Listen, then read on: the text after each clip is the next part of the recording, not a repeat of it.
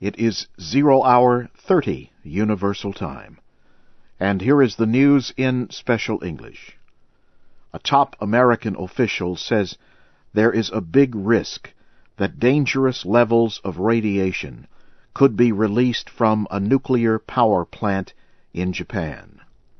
The chairman of the Nuclear Regulatory Commission, Gregory Jaczko, spoke to American lawmakers Wednesday he said it is likely there is no water left to cool fuel rods in one area of the Fukushima nuclear power center. He said another area may also be leaking water.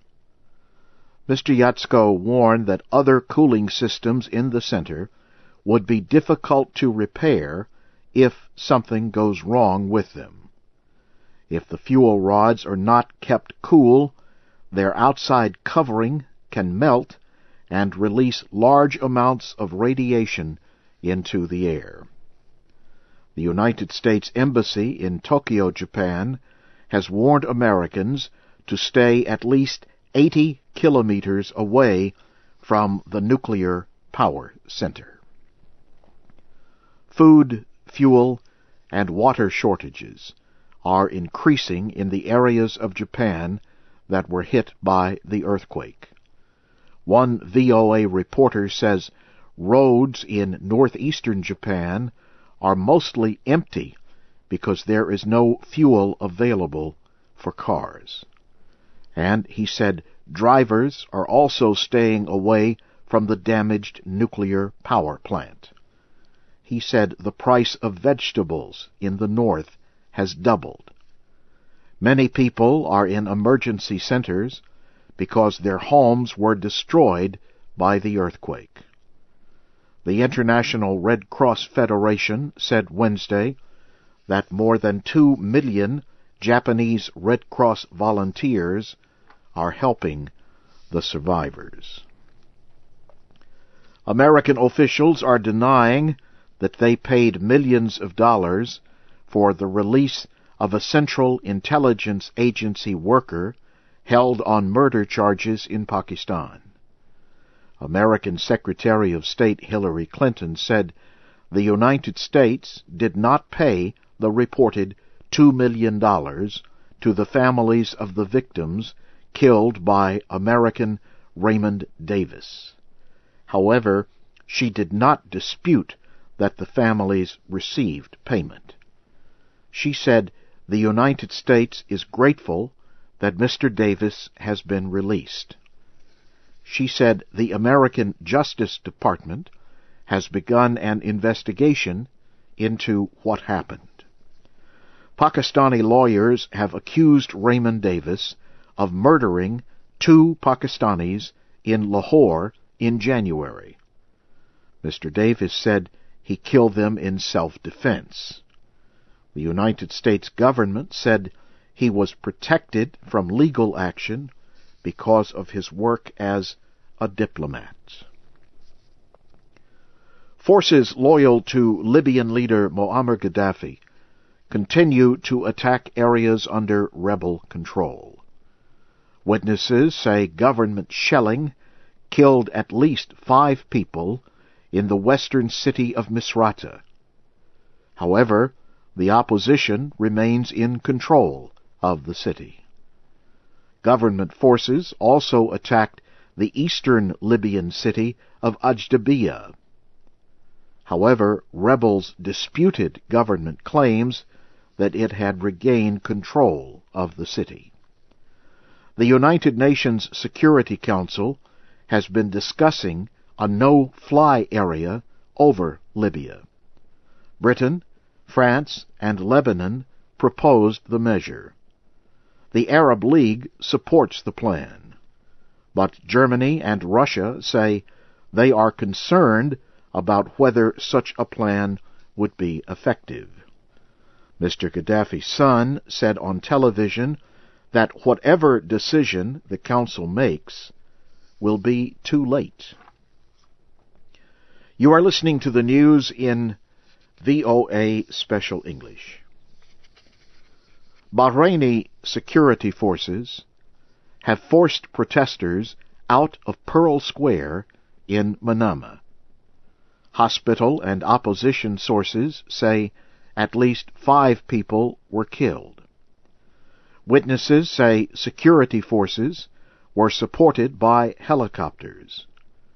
They say the forces moved into the square early Wednesday and forced out the protesters who had set up camps. The government has declared a state of emergency to try to stop the protests. Bahrain State Television said Tuesday that King Hamad bin Isa al Khalifa ordered security forces to take action against the protesters. The king accused the protesters of terrorizing the country.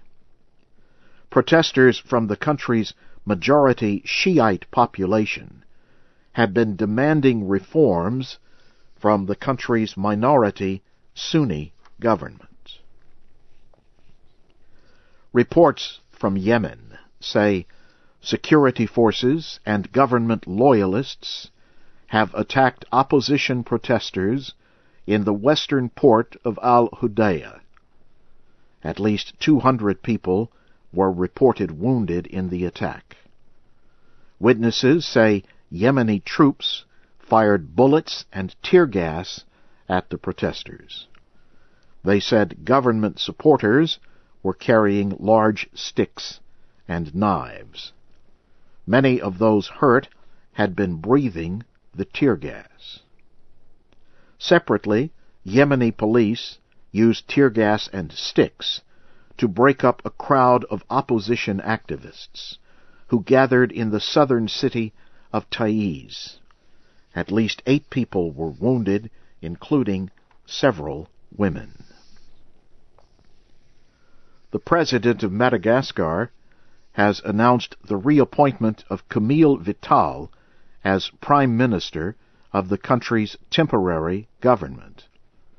Mr. Vital resigned last week as part of a plan to end a two-year political dispute.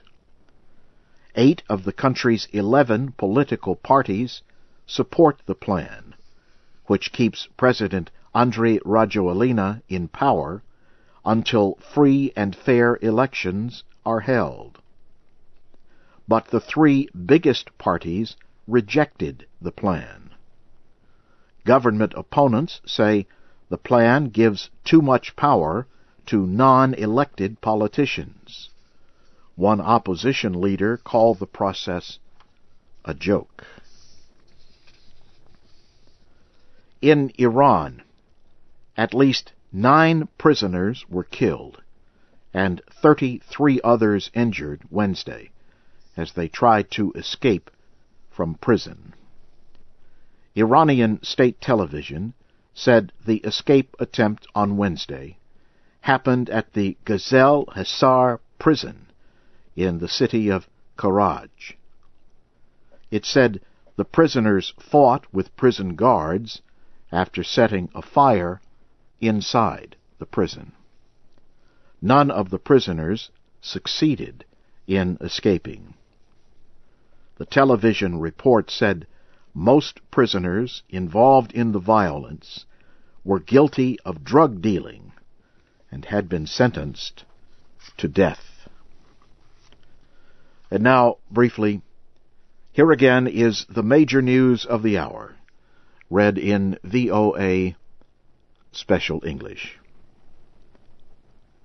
A top American official, Gregory Jaczko, says there is a big risk that dangerous levels of radiation could be released from a nuclear power plant in Japan. American officials are denying that they paid millions of dollars for the release of a Central Intelligence Agency worker held on murder charges in Pakistan. And forces loyal to Libyan leader Muammar Gaddafi continue to attack areas under rebel control. That's the news in VOA Special English from Washington.